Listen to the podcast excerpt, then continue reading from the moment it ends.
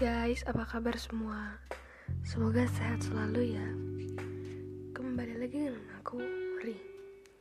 Hari ini aku mau menceritakan biografinya Nadiem Makarim yang ditulis oleh Ardi Darmawan, Munggi Artiningsih, dan Fani Prasetya.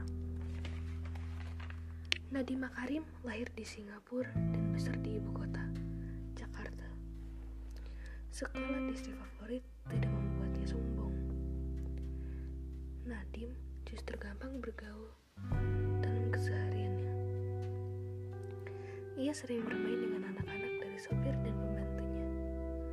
Namun, kelihayannya dalam berkomunikasi dan bersosialisasi kadang membuat orang-orang rumah kesulitan mencari Nadim yang tengah bermain di luar.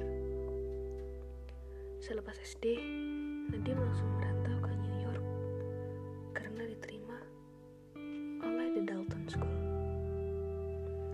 Selepas SMP, Nadim kembali ke Asia Tenggara, tepatnya ke Singapura untuk melanjutkan SMA-nya.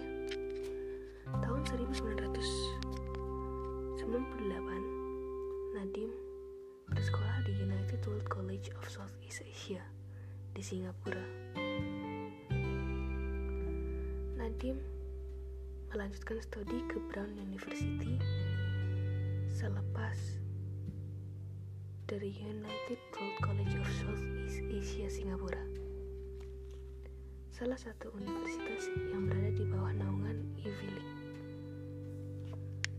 Walau kesempatan bekerja di Amerika sangat besar, karena Nadim telah memegang ijazah yang disahkan oleh Brown University, tetap saja Nadim lebih milih untuk kembali ke Indonesia. Nadim diterima kerja di salah satu perusahaan yang bergengsi. Selama bekerja di Jakarta, Nadim menyadari sesuatu. Orang-orang sering kesulitan mencari moda transportasi yang cepat. Juga, para Gojek memiliki finansial yang pas-pasan.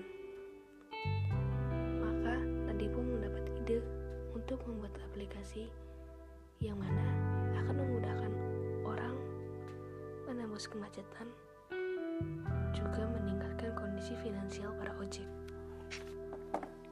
Gojek diluncurkan pada tahun 2011 dengan konsep call center. Jadi kalau orang yang naik ojek itu harus telepon dulu ke kantor dan nanti ojek yang mangkal di kantor itu akan menyusul customer. Setelah melewati riset, ternyata itu membutuhkan waktu yang sangat lama. Dimulai dari customer yang menelpon, berkoordinasi dengan ojek, yang mana saat itu baru 20 ojek, dan perjalanan sang supir gojek.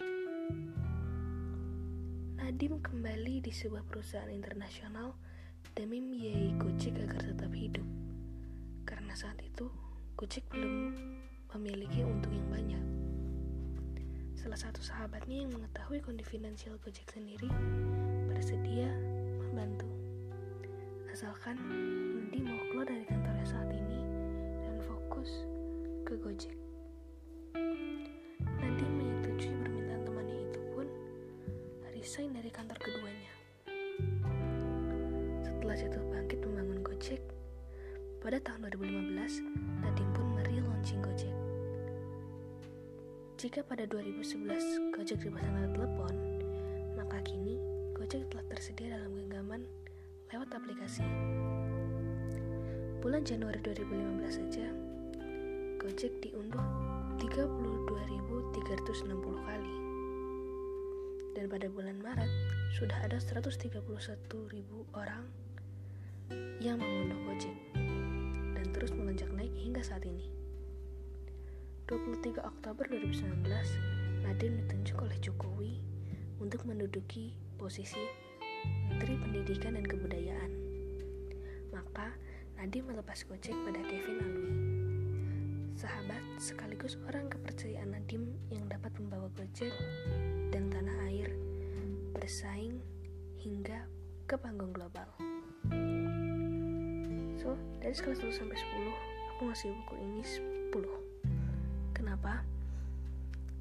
Karena bisa belajar bahwa sebuah bisnis pasti itu ada jatuh bangunnya. Dan bisnis itu bisa dimulai dari melihat keresahan diri sendiri atau masalah lingkungan. So, kalau kalian penasaran bisa aja kalian baca buku Nadiem Makarim untuk menambah wawasan kalian guys. Sekian dari aku. Terima kasih. See you on my next podcast. Bye bye.